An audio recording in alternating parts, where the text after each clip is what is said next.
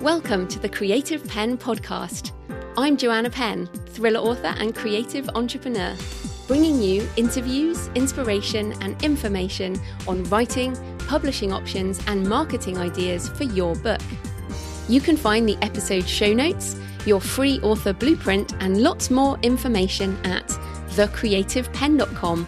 And that's pen with a double N. And here's the show. Hello, creatives. I'm Joanna Penn, and this is episode number 477 of the podcast. And it is Saturday, 22nd of February 2020, as I record this.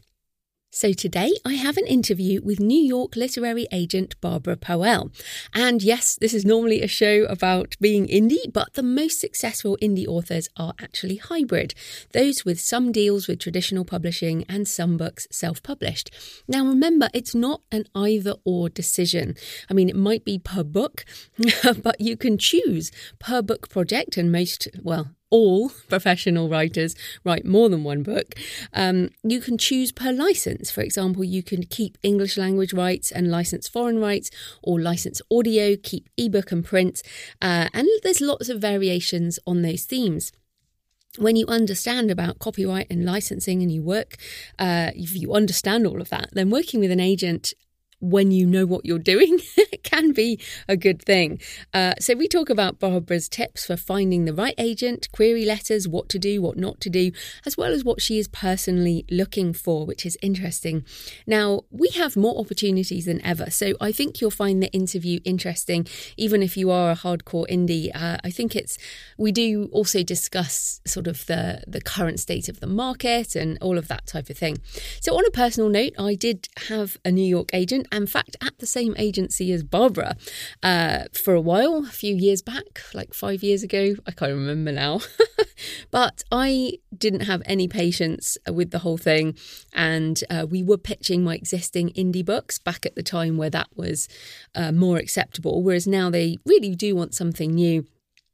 And I parted ways amicably with that agent, and uh, I've seen her at Thriller Fest and it's all happy, happy. But, and it's incredibly normal to change agents over your author career anyway. At the moment, I don't use an agent, I do uh, deals myself, um, foreign rights deals, for example. I do sometimes toy with the idea of pitching again, and I may well do it. Uh, and, well, in fact, for things other than novels. So I'm actually pitching my screenplay again in a couple of weeks at an event uh, for the Mapwalker books. Um, so I am, you know, pitching projects. Uh, and so learning about pitching is always a good thing. Uh, but for now, in terms of my books, I just uh, write and uh, indie publish. So, yes, you are empowered to make your own choice. There is no right answer. I'm not offering advice in this area because it's really not something I do right now. Um, but I hope you find it interesting. In publishing news this week, the Authors Guild released a report on the profession of author in the 21st century. Now, there are many flaws with these kind of reports. Um, they do cite their methods and their data, but basically the authors guild is mainly consisted of um, older traditionally published authors and uh, so you can you can read about their methods uh, there are some indies included in the survey but the vast majority of independent authors are not included in this survey. But um, it's interesting reading for some of the reasons that Barbara and I also talk about in this interview today. So, um, and also harking back to the Rebecca uh, Giblin interview on contracts. So they say advances are lower, contract terms are less favourable to authors. Uh, authors are earning less. There are too many books. They kind of mention that uh, an aside a couple of times. Not enough bookstores. Media opportunities have decreased. Not enough grants for real literature. The money goes to a small selection of authors at the top. And authors have to market themselves, leaving not enough time for writing important books and all these types of things. But um, they actually quote somebody else in, in there, and it echoes Lee Child at Thriller Fest a few years ago, which I mentioned in this interview today, saying, No one can have the career that I had back in back in the day. So, you know, Lee Child said, I've had this career because of the way the publishing ecosystem has worked during my lifetime. But basically, everything has changed. And the report talks about the ebooks and other forces that have disrupted the market, driven down book prices. Writers have more ways to publish than ever, uh, which is one of the few positive notes in this report.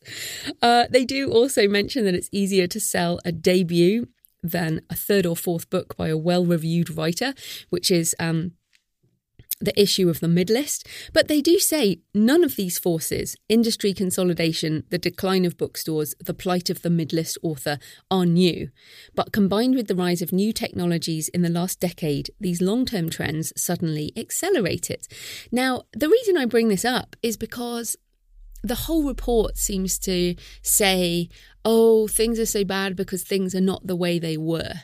And what they also have, um, they have a couple of bits where it's like, yes, you're almost grasping the future. But they say with self publishing, authors are essentially pursuing a new business model, selling straight to the public. This has substantially altered what it means to be an author and has inarguably allowed some authors, mainly in the genre fields, to make a living they couldn't before. Uh, authors now need skills they didn't need before and must invest substantial time and money outside of their writing. The profession of author today requires substantial marketing efforts, even when working with traditional publishers.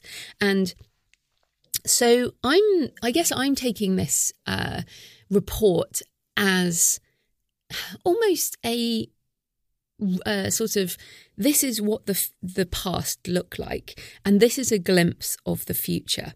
But the truth is we cannot wind back the clock. As someone who is almost at my 45th birthday i know this very well.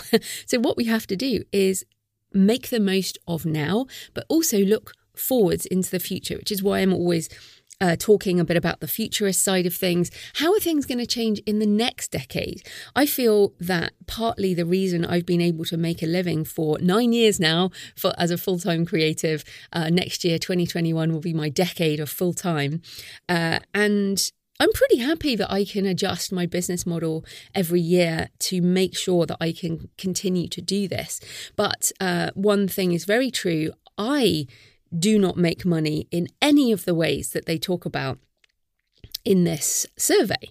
So I'm not included in this survey. Uh, I don't think any of the really, really massive indies like Mark Dawson or um, Michael Anderle, I'm, I'm sure these people are not in this survey. uh, Louise Ross, uh, you know, lots of people who are not are not included in this survey.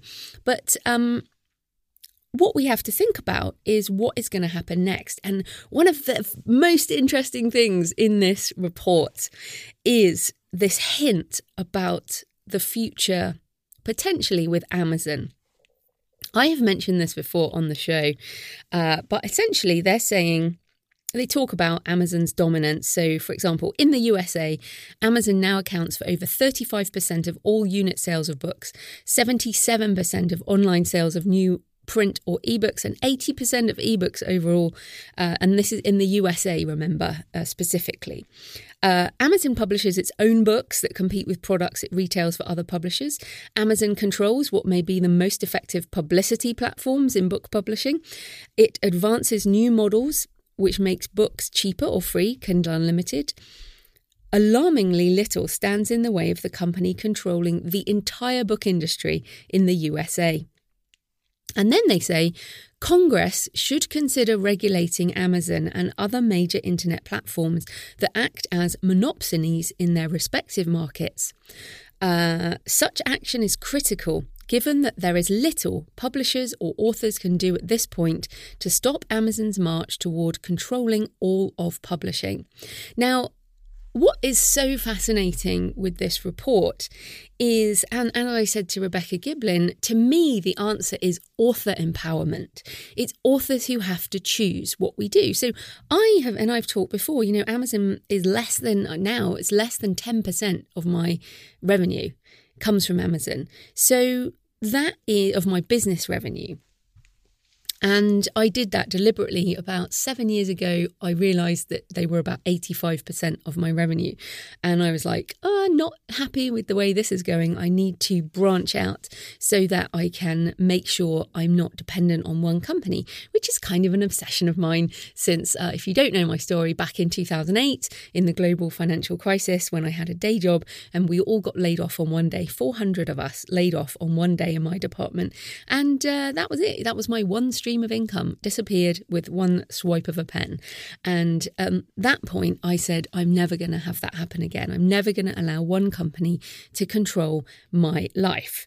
Um, so, but what I want to question today is. What would happen if Congress did regulate Amazon? So, and the reason I say this seriously is because there is interest in this on both sides of the House. And this obviously has ramifications for traditional publishing. I mean, it's been, some of those big publishers have a huge amount of revenue coming through Amazon. So, what would happen if that suddenly changed? What would happen if Amazon had to divest some of its businesses? What if they kept the advertising side but got rid of publishing? What if they did the opposite? Um, what are some of the ways that disruption could impact our business model. I don't want to see a report like that in 10 years' time that says, this is what happened to all of those indie authors.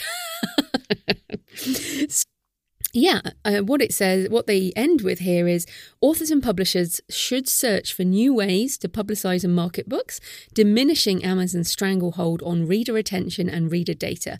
Publishers must work together to end structural inequalities that limit income and opportunities for marginalized authors. So, what I, I like about this report is a reflection on the bigger issues and also a reflection on okay what could, what would this report look like if it was disrupting the current business model for many indie authors?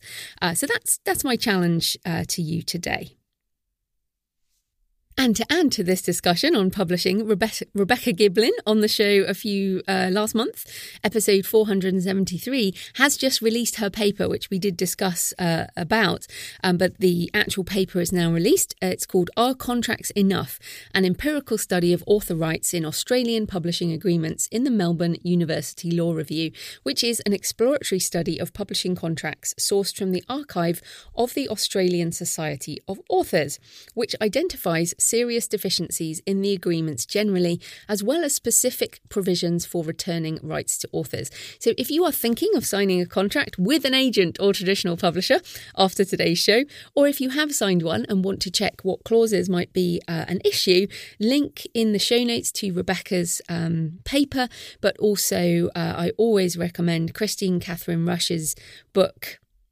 Closing the deal on your terms uh, agents, contracts, and other things, something like that. Anyway, Kristine Kathryn Rusch, uh, yes, closing the deal on your on your terms. Uh, I didn't write that down. That's why I'm not getting the title right, but you will find it. Plus, uh, other expansion in options for wide publishing, Google Play Books are ramping back up. Now, this is a really positive step. I'm pretty excited about this. As I have mentioned uh, before, 74%, and I just looked it up again 74% of mobile devices in the world are Android phones. So, Google Play if Google Play Books becomes more dominant in the scene, this could be a massive deal for global sales. Now, um, that's what I think about why I'm excited about Google Play. And I have my books on Google Play for ebooks and audio. And I'm, I really hope I've I've sent some suggestions to to the team, both on the uh, podcast side, on the audiobook side, on the ebook side, on the, my website, because to me, I am in the Google ecosystem multiple times as a creator, and I would love to see some kind of creator hub on Google where people could find all the things that I do that are not separated by by silo. I think my audiobook should be linked to my podcast. Um, but anyway, you know, we would all love lots of things that that would be great. but but anyway, from Google Play Books, um, they have said the publisher sign up is now easier than ever and no longer requires an invite code or waiting period. Uh, I'll put the link in the show notes, or you can just go to Google Play Publish and Google, you know, Google that, and you'll find it. Other recent product updates increased revenue share. So basically, they've gone to the Amazon revenue share 70% split on ebooks sold to users in Australia, Canada, or the US within specific pricing bands. And also, they have an affiliate program 7% commission when you link to eligible products or content. So this is interesting. You know, they are following the Amazon model, but they are Google. So I, I really, really, really hope this works out.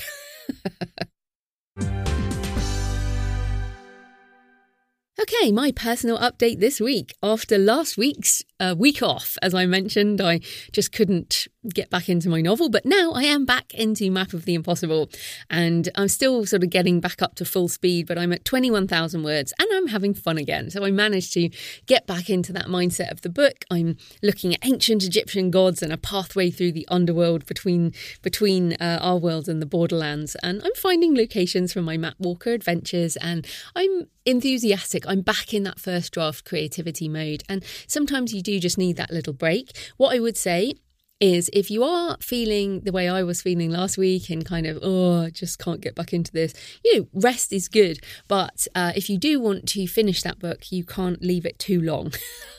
so I was really happy for that week off. Um, my plan at the moment, uh, because I've got so much happening in March and April, all kinds of uh, thing conferences and speaking and stuff going on. So i'm really not intending to rush this draft um, and it will probably be middle of april i reckon before i've finished it. And so may probably June before the book's out, uh, and then the uh, the trilogy I will be putting together into a box set. I, I said I wasn't going to narrate the books, but now I'm thinking maybe I will. So I'm still going backwards and forwards on that. But anyway, point being, back into the book, which is good. Also, in terms of filling the creative well, uh, I've talked a lot about my walks along the canal, and I have now put up a article, a blog post with a description of the walk and my photos. So you can go to booksandtravel.page forward slash canal and uh, see my walk along the Kennet and Avon Canal here in Bath, and uh, it is wonderful. Also, I was on the NaNoWriMo YouTube channel this week talking about self publishing. Uh, so, what to do after you've written your book. Uh, it's, it's really for beginners, um, and I'll link to that in the show notes in useful stuff, talking about uh, beginners, uh, Mark Dawson and I will be doing a 101 session on how to get your first or your next 10 book reviews. So, this is really aimed at those of you who are at the beginning of your author journey, or those who want to revisit the basics, or I guess those of you who are not happy with the number of reviews that you have on your books. And let's face it, sometimes that's all of us. so, we'll be going through how to get book reviews in an ethical manner according to the terms and conditions, and also how to incorporate getting book reviews into your general marketing process. So it's an ongoing situation over time. Plus we'll be doing a q&a on all things self-publishing. So you can register for your free place and ask us anything it will be on thursday 5th of march 3pm us eastern 8pm uk and as ever you can register to join us live uh, or you can register for the replay so go to thecreativepenn.com forward slash mar5 so short for march 5th. Um, so thecreativepenn.com forward slash MAR5, MAR5. Link in the show notes. So thanks for all your emails and tweets and comments this week. And first up, a shout out to Jenny Roman, who says, listening to the podcast while mucking out and bringing the horses in out of the bog that their paddock has become. Thanks, Storm Dennis. Yes, it has been pretty stormy here. Um, and thank you for the picture of you with the horses, Jenny. I really love that. And it's been a while since I've um, sort of said, please do send pictures. So please do send pictures of wherever you are listening to the show. I always love to see a bit of your world, a glimpse of your world. And it's so funny, like that's this is why I've finally done that canal post because the canal I, I mean i'm going out after this after i've finished recording uh, to walk along the canal and it's like it's part of my life and to give you a glimpse into it it's only a glimpse but i love also seeing your pictures so yes please tweet me at the creative Penn with pictures of where you are listening to the show On the fight scenes from last week, Dawn says, OMG, thank you. This just helped me finally decide how to fix up a chapter I've been working on for a while. It was too slow, too much information, and no tension. I was glad it helps. Uh, Brendan P. Kelso says, Thank you for bringing up the different energy levels in your podcast. I know exactly what you mean and appreciate you putting words to my feelings. Some days I'm just not in the groove because my headspace is on a different part of my business, like taxes. yes, I was there as well. um, and this also uh, returns me to the uh, survey, which I'm still going through. It has literally thousands and thousands of questions, but one uh, quite a lot of questions on how can I write every day. And I, I I've said before, I'll say it again. I'm a binge writer, and I kind of project based writer. I do not write every day. Well, I might write some things, like I just wrote the introduction to this podcast, but I'm not writing for a book. Um, you know, I'm not working on a specific project every day of the year. I work on a project and then I move that through its phases and then I work on another project. So everyone does things differently. You don't have to write every day. Some people do. But as we just talked about here, the different energy levels might mean, and let's face it, real life might mean you can't write every day, but don't feel guilty. Uh, just get back to it when you can. Oh, uh, Gil Grimes says, Loved your rant on the February 17th show. As a palliative doctor, I see this often. Live life. You will always do the best you can in any given moment. It is regret at the end that hurts so much. Thank you, Gil. I really appreciate that. Um, and finally, Kate Craik says, Oh, on my comment around mediocre, Kate says, We have to keep writing, mediocre or otherwise. The world needs us to live our creativity and tell our stories. That's what creates real change for the better. And absolutely, I, I this mediocre comment keeps going around my head. If you, if you didn't listen to last week's show, go and have a listen because I basically talk about is it worth writing when we feel like we are mediocre or average? or just not that great. and yes, uh, we we should. Right, so today's show is sponsored by my own How to Write a Novel course. Did you know I had a course on how to write a novel? Because actually, I do know how to write a novel at this point. Um, and yes, from idea to finished manuscript is the tagline. Is it your dream to write a novel, but you just don't know where to start? Have you started writing only to run out of ideas? Are you suffering from self doubt about whether you're good enough to write a novel? And uh, do you feel overwhelmed by all the information and craft books out there? If you want to strip everything back and learn a step by step basic process to writing your novel, check out my course, How to Write a Novel. And uh, basically, I, I'm calling it sort of, in fact, I might even write a book called The Iceberg Method because what I do is I give you what you need above the waterline with the understanding that there's a hell of a lot more to learn about the craft, but there's only certain things you need in order to write a novel for the first time. Or, to, you know, if you're feeling like you've written some books and they uh, haven't worked out that well, maybe this will help. So you can find all my courses, including how to write nonfiction and productivity for authors, at thecreativepenn.com forward slash learn. And uh, yeah. I'm actually thinking of doing a an, another mini course on multiple streams of income since it's uh, it's about time I did another one of those. Right, so this kind of sponsorship pays for the hosting, transcription, and editing, but my time in creating the show is sponsored by my wonderful patrons. Thank you to everyone supporting the show on Patreon, it means a great deal. And thanks to new patrons this week Lynn Newman and Kevin Dunn. I really appreciate your support. Uh, it demonstrates you enjoy the show and want it to continue. And you can support the show with just a couple of dollars a month, and you'll get the extra Q and A audio including the backlist. So lots of uh, audio fun. Uh, you can support the show at patreon.com, P A T R E O N.com forward slash the creative penn. Right, let's get into the interview. Barbara Poelle is a literary agent at the Irene Goodman Literary Agency in New York. She's also a magazine columnist at Writer's Digest and the author of Funny You Should Ask Mostly Serious Answers to Mostly Serious Questions about the Book Publishing Industry. Welcome, Barbara. Thank you so much for having me. Oh, it's great to have you on the show. So, first up, tell us a bit more about you and your journey into publishing and what do you love about being an agent? Oh, well, okay. That's a, a long story and then a quick answer. So, um, I have a secret history as a film and television actress in Los Angeles. But when the buzz kind of started wearing off about being on stage, um, I did a lot of comedy to sketch, improv, and stand up. I started looking around for what else I wanted to do. And my husband was really, I was newly married at the time, and he was really insistent that I would make an amazing literary agent. And I said, why? And he said, well, you love to read and you love your own opinions, which fair enough. So I did what I think everyone should be doing when thinking of a career change is I tapped every avenue I had to set up informational interviews. So I set up interviews with editors and agents in order to figure out what side I wanted to gravitate towards. And it became very apparent very quickly that the agenting side was the right side for me.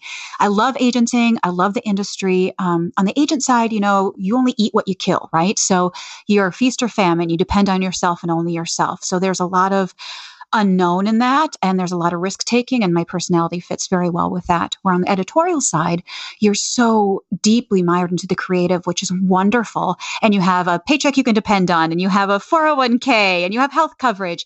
It just to me the the idea of depending on myself for uh, my income was much more appealing and the idea that i could take on anything i wanted. I can take on a picture book i can take on a memoir i can take anything. There's anything that I'm excited about, I can take on. So that is both the journey of me being an agent and uh, the idea of what I like about working in publishing is being able to be a conduit to facilitate art, no matter what genre it comes in. Mm, fantastic. And it's interesting. So you mentioned improv and comedy there because mm-hmm. I think I was quite surprised uh, because I've known of your uh, reputation in the industry and, and oh dear. This, this book is very kind of funny. It's uh, it, so so tell us a bit more about that. Why why go with this funny angle with the with oh, what many people think is very serious?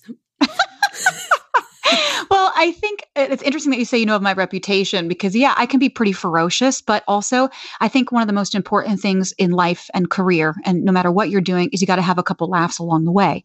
So, yeah, I do have a history in stand up and sketch and improv. And I find that even as an agent that helps if you have a couple of you know different situations you're in who doesn't gravitate towards the one that's going to be handled with you know professionalism and panache but a little bit of laughter along the way we could all use a little more laughter so for me it was it was a natural evolution to start incorporating a lot of my comedy into my business just because why not? I mean, we're all so serious all the time, and there's such high stakes involved in people's art and their dreams coming true. So it's fun to bring a little levity to the situation. And I think in the case of the book with Funny You Should Ask, it was the same thing. There's so many questions out there, and there are a lot of resource materials out there for those questions. But I wanted this to be enjoyable and also to demystify a bit of publishing in itself. So to do that and have a little laughter puts everyone at ease, right?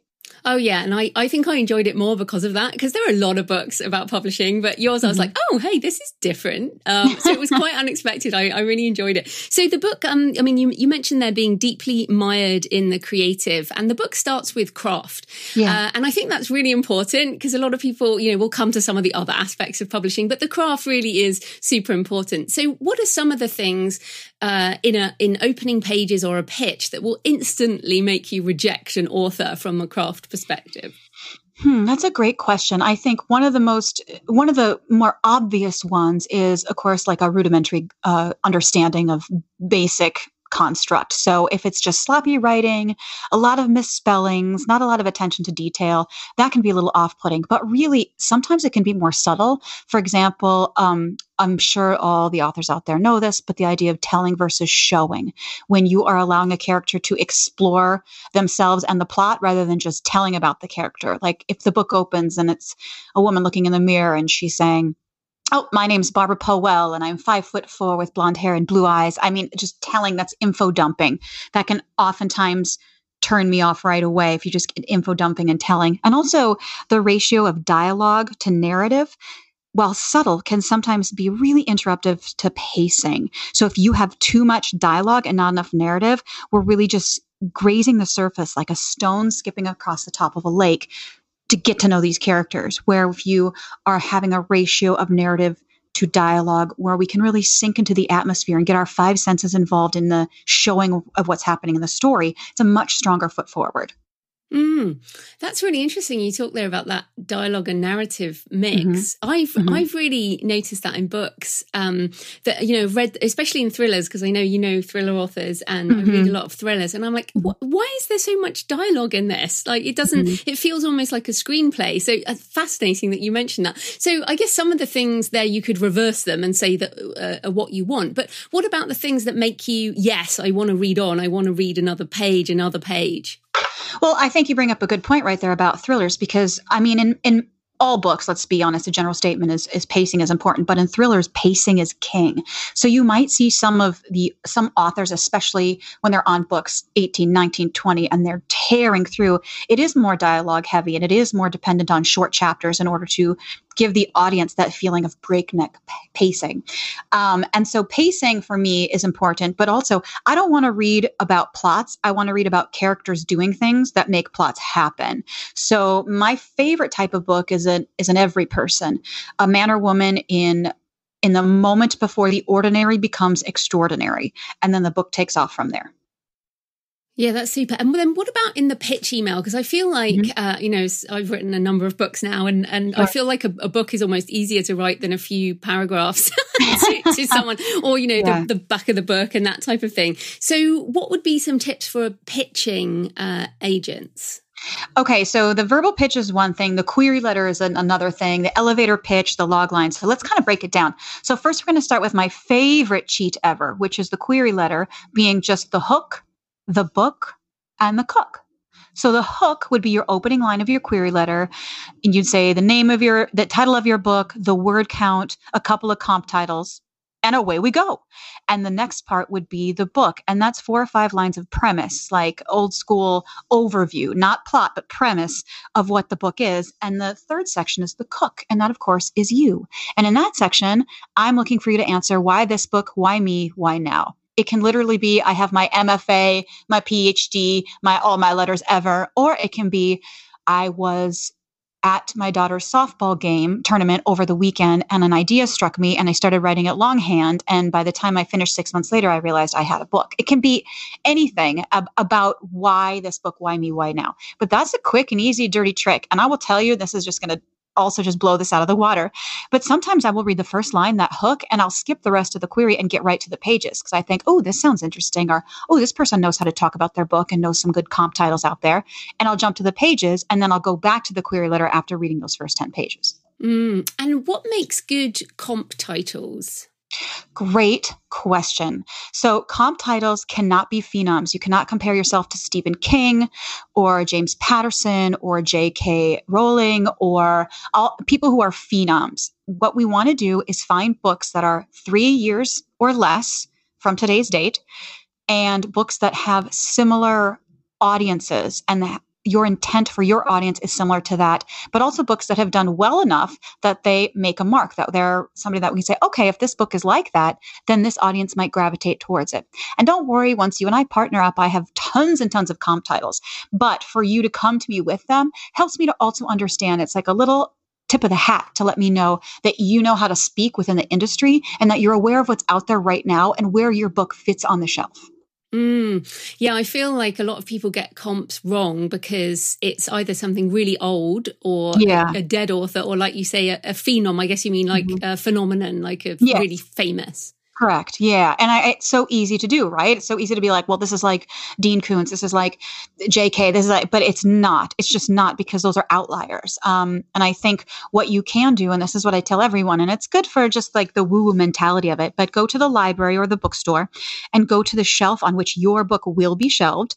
Go alphabetically, put your finger where your name would be, and then the books to the left and the right of them, pull those out and read them buy them or check them out or read them because those people got published, made it to the same shelf, and I'll give you a starting base from which to understand. You know, especially you can look to the acknowledgments and find out who their agent was and who their publisher is, of course, and you can start making a list for submissions.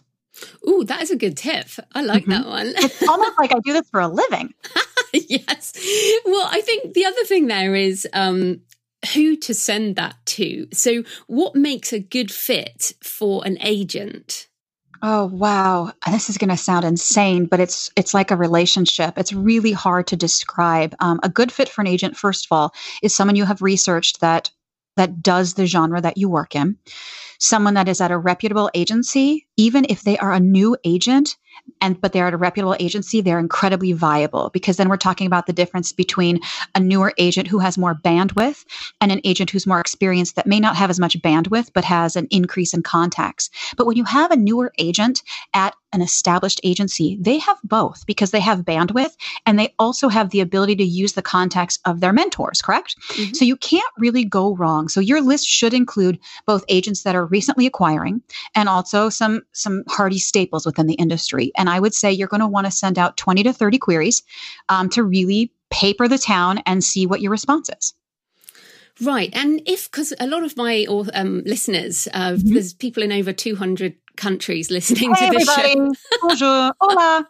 Guten Tag. So, do you think, I mean, everyone's heard of New York publishing. So, should international authors, like I'm in the UK, is it better to focus within your home market or to focus on, say, the American market where people then license out?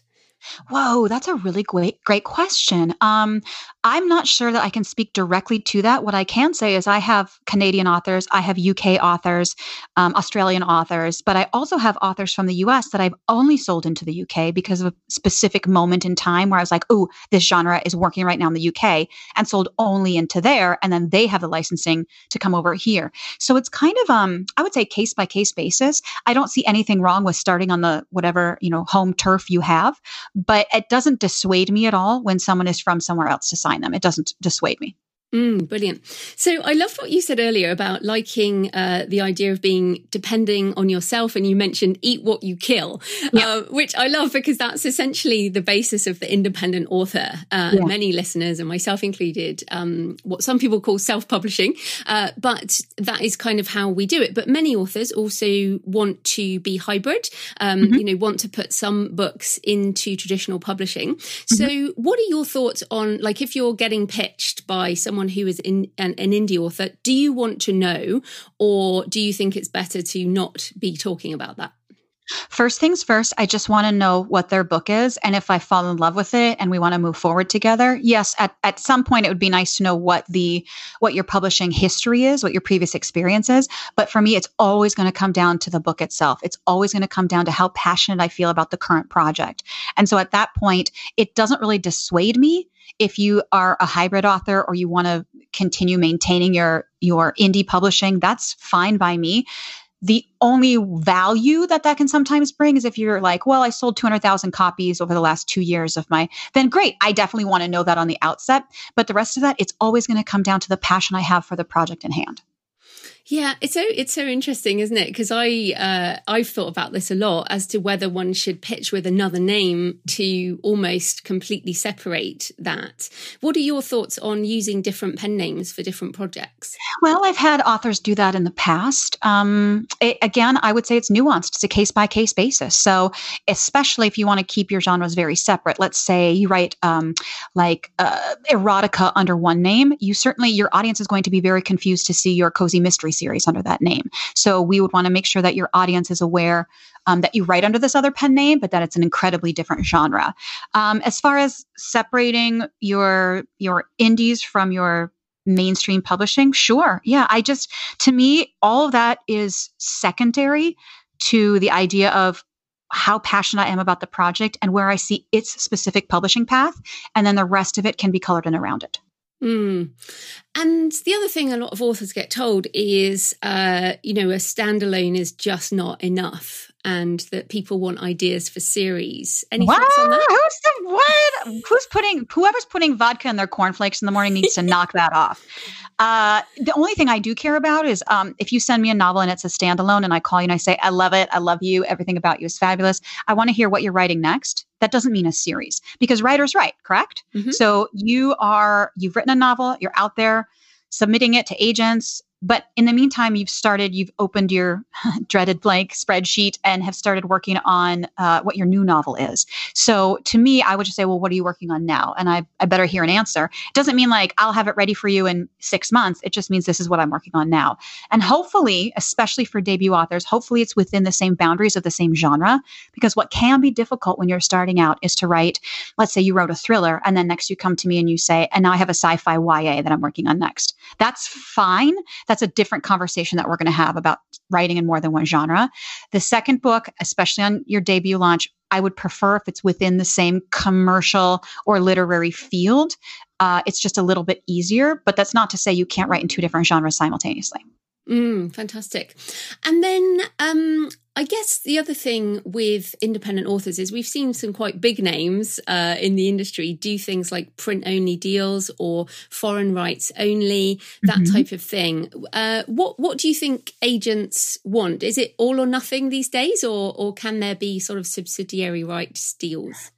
Well, I've been doing this for about 13 years, and our contract, while incredibly easy to digest, it's maybe three paragraphs, the agency agreement, it covers everything. Now, specifically, if someone is a screenwriter and writing screenplays, we can go ahead and exempt that because I don't represent screenplays, um, that kind of thing. But otherwise, we are a full service agency. So we handle the foreign rights, we handle the film rights, we handle merchandising, we handle all kinds of rights um, that can be exploited under a publishing contract. And yeah, it is whole hog and it always has been. The only exceptions, like I said, are are uh, I would say you know, tangential fields like screenwriting, or say you are a poet, you have a poetry chapbook or something uh, that I would we can have a conversation about. Um, you know, excluding that from our contract. But no, we're full service and we're going to push every door.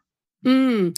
And I guess that's the other question. I mean, there are lots of agencies out there, and you mentioned yeah. full service there. Now, um, is it important in these days of Netflix and Amazon Studios to go with an agency that does do TV and film rights? You know, what's important is to have an advocate that's ferocious for you. So if that in your call, when the agent is calling to offer, you will have your notebook or your spreadsheet with all your questions, right? Because we're prepared. So you'll have all your questions. And one of your questions will be How do you handle subsidiary rights? How do you handle foreign rights? How do you handle film rights? Hopefully, what they'll say is either we have an in house team or they'll say we have sub agents. And the sub agents will be outside agents that handle these rights and split the percentage with you.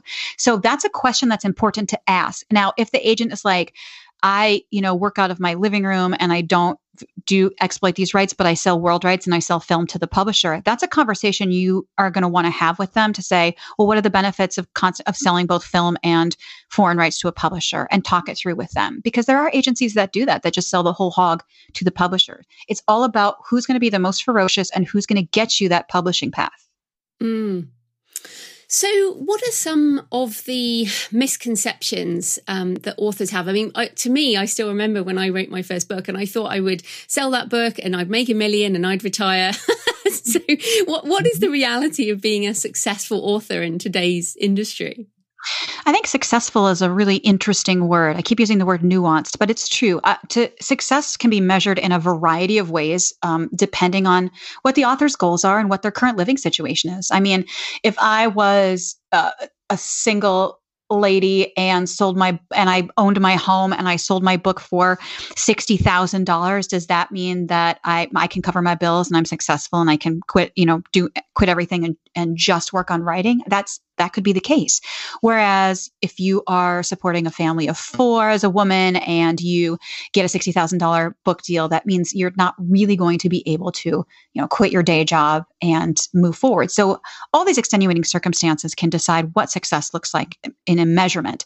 There are two types of what I say to my authors. There's quantitative and qualitative. So I usually ask my authors to sit down and figure out what are your quantitative, what are your measurable goals with this book and what are your qualitative? What are the ones that you just hope to have? Of course, under that would be, you know, Sunday Times and New York Times positioning. And then there would be um, a quantitative would be I'd like to sell 50,000 copies in my first year, or that kind of thing. So just really identifying that quantitative and qualitative goals can also contribute to success in their own way, but understanding that some are pretty nebulous and nuanced and some can be, you know, concretely reached. Um, so success is all about what you make of it. I've done books for four figures that have then gone on to get five figure royalty checks for for in, in perpetuity, and I've done books that sold for a million dollars that never earned out. So it's all dependent on what your view of success is just in that because uh, you know many of us have heard of this sort of death spiral with the people who get a very big advance don't earn out next book you know then it just goes down and down and down so is it actually better to start small and get bigger uh, or is that even available to people now when publishers seem to want big debuts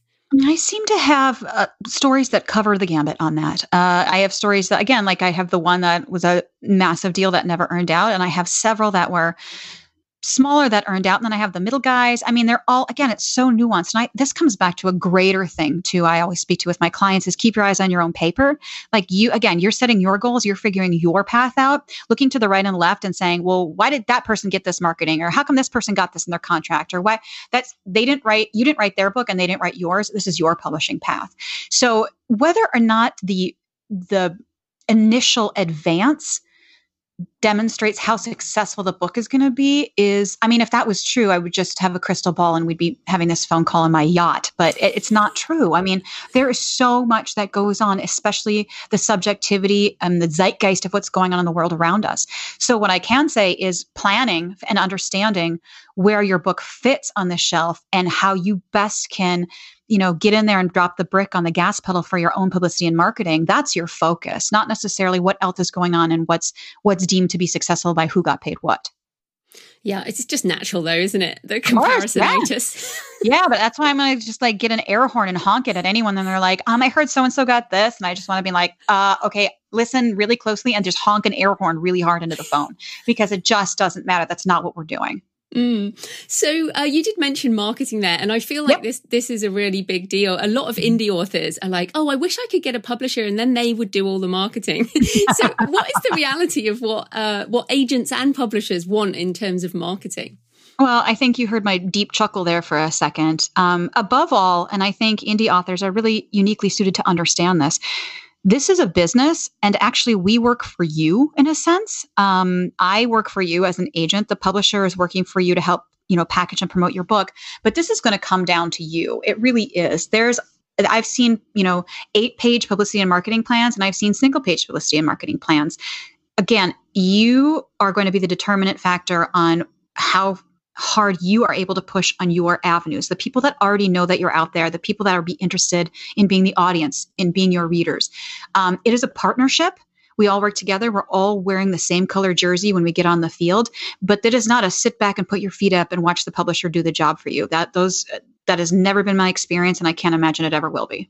Mm. And you mentioned marketing plans there. Do you? Mm-hmm. Uh, I mean, again, it does come back to the story first, but do sure, you yeah. do you appreciate an author who does bring a marketing plan to the table? Yes, if it makes sense. If it's something that's like, I, you know, I plan on a, approaching the Sunday Times and asking for a review or what, I'm like, wait, who? How do you know? Like, I, how do you know these people? It can't be a wish list. It has to be concrete steps. For example, um, you know, I attended this university and I was in this group, and it happens to be a national group, and they are willing to have me either Skype in or Zoom in and do a virtual tour, and that will reach over 100,000 people in the next five months. I mean, that is a valuable marketing tool. Um, anything else that you can bring to the table insofar as relationships you have with um, periodicals or publications where you know that they would be happy to have a short interview with you, especially online and providing content online, especially if there's a hook in your novel having to do with something that then can be branched out to other tangential avenues online. So, yes, it's always helpful to come with ideas, but they can't be wackadoo, um, I'm going to call Oprah until she answers kind of stuff. um, and you mentioned the zeitgeist there, and mm-hmm. I feel like a lot of people do take a while to write their book. Sure. Um, but the zeitgeist, and then even if one gets a deal, it might be a year or two, even two years before that book comes out. So, how Correct. important is the zeitgeist when we are thinking about writing? I mean, everything that's happening right now is that's popular. You're if I sold your book today, it's not coming out for probably you know 12 to 18 months. So what we do is we again look at the quality. We're always going to come back to craft but it's not that important. And also what i like to do is to be the tip of the arrowhead on whatever's coming next. So kind of put my feelers out, try to see where the genre that you're writing in is going, to see where it's overly saturated, to see where there might be some shelf space, and try to push that angle as well. The zeitgeist is much more important when we get into nonfiction, of course, um, and sometimes books can be crashed in that arena in order to get them out quickly, or if they're related to a specific holiday, or they're related to the Olympics, or they're something like that, can be uh, a little bit more hinged on the zeitgeist. But what we want is good stories, good books, good characters, and so staying true to whatever's happening right now is not in your best interest. Staying true to your muse is in your best interest. Mm. And then you mentioned you've been uh, in the business for 13 years, I think. About, yep, almost. Yeah. Mm-hmm. yeah. So, what has changed in the 13 years that make now a very different time in the publishing industry? I mean, I think exactly what you said. It's a very exciting time for the indie publishers, right? I mean, like you guys are out there, you're doing, you're making your own products, you're out there, you know what it's like to be a publisher, a marketer, a manager, a tour guide, uh, all these things, like a, a publicist. Uh, I think it's over my span, that has been kind of the most exciting time is just this expansion of different avenues where people can pursue their art and have their art, you know, reach their readership. I love it. And uh, at Thriller Fest one year, um, where uh-huh. I met you one time years ago, uh, mm-hmm. Lee Child said, uh, and of course, Lee Child has just kind of resigned and given his books to his brother. Um, but he said, uh, no one can have the career I have had now because the bookstores are not the same, the publishing is not the same. And I think that was a bit of a downer to most people in the room. of course, mm. everyone would love a Lee Child career. But um, what do you think about that statement? Is it is it have things just changed so much now that uh, an author has to have a very different kind of career? Well, I mean, what's the opposite of change? Stagnation. Who wants to stay stagnant? Everything changes. And I think one of the most important things that has been introduced over the last 13 years is the idea that we're not competing against other books, we're competing against media. So rather than look on the subway in the morning, I'm riding the subway and I look down and people are on their phone looking at their social media. When 10 years ago, I looked on the subway and everyone had a book, you know? And so I think that's what we're more competing against is the idea of there's so many platforms for art. There are people making web, you know, five minute webisodes. There are people that have 200,000 followers on their Instagram taking beautiful pictures of food. There are so many other avenues where the the attention of the audience has has been fractured and branched out that's fine i can still point to roughly you know a billion success stories within the publishing industry again on how you measure success so uh, a, a, any career that started however he's been writing 25 years ago? Any career that started 25 years ago in any industry is not going to look like a career that starts today. Just there's it's not possible. So for me it's not it's not something to be disappointed. It's not something to take the air out of the room. It's something to be excited about. We want newness. We want the good news is every year billions of readers are made, right? Like, I mean, so many right now, so many babies are being born and they're going to read picture books and then they're going to read middle grade and then they're going to read YA. And so there's, we're not going to reach a shortage of audience. What we need to make sure that we're understanding and recognizing is that so many media f- platforms are in competition with us and finding new ways to stand out and, and make sure the readers know that we're there.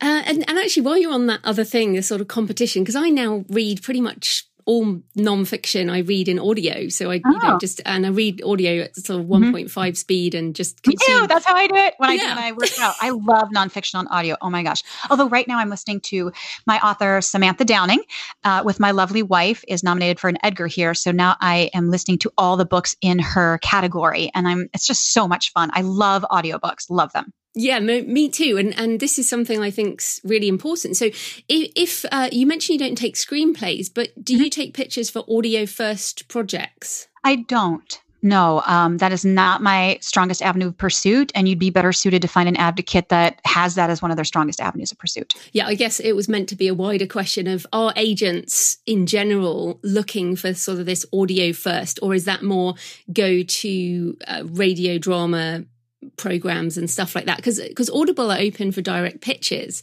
for audio first products and mm-hmm. you know mm-hmm. they're buying up rights for audio products but i wondered if that is something that you're excited about or that, that you know agents are now looking at as a different uh, subsidiary right I'm sure they are. I can't speak directly to it because it's not something that I excel at. So I'm sure that they are, and I'm sure some googling will will bring you a list of agents or at least some deals from agents that do the audio mm. um, first or audio only. But to me, I can't really speak to it from a place of knowledge because it's not where I'm focusing. Mm, no, sure. Okay, so we are we're almost done, but uh, it is January 2020 as we speak, so the beginning of uh, another decade. Uh, so, yeah. what are you excited about? I mean, I like that you sound excited about lots of things, like I am. Mm-hmm. But um, what are you excited about in terms of where publishing might be going in the 2020s? I am really excited about. Um, we have so long to go on this, but I'm si- excited about the diversity I'm starting to really see. Um, I think there are so many stories to be told from so many lenses, and we're starting to see more of those lenses. We have so far to go, but it is happening, and I am so excited to to be in this industry during this time because of that. I also just think there are all, like I said, there are always stories to tell. And I'm, I know that my next client is out there and it's so exciting. I mean, every query I open, every click, I, I hope this is the one. Is this the one? And it's just a very exciting time to be a storyteller. And I am just thrilled and honored to be someone who can facilitate, facilitate stories.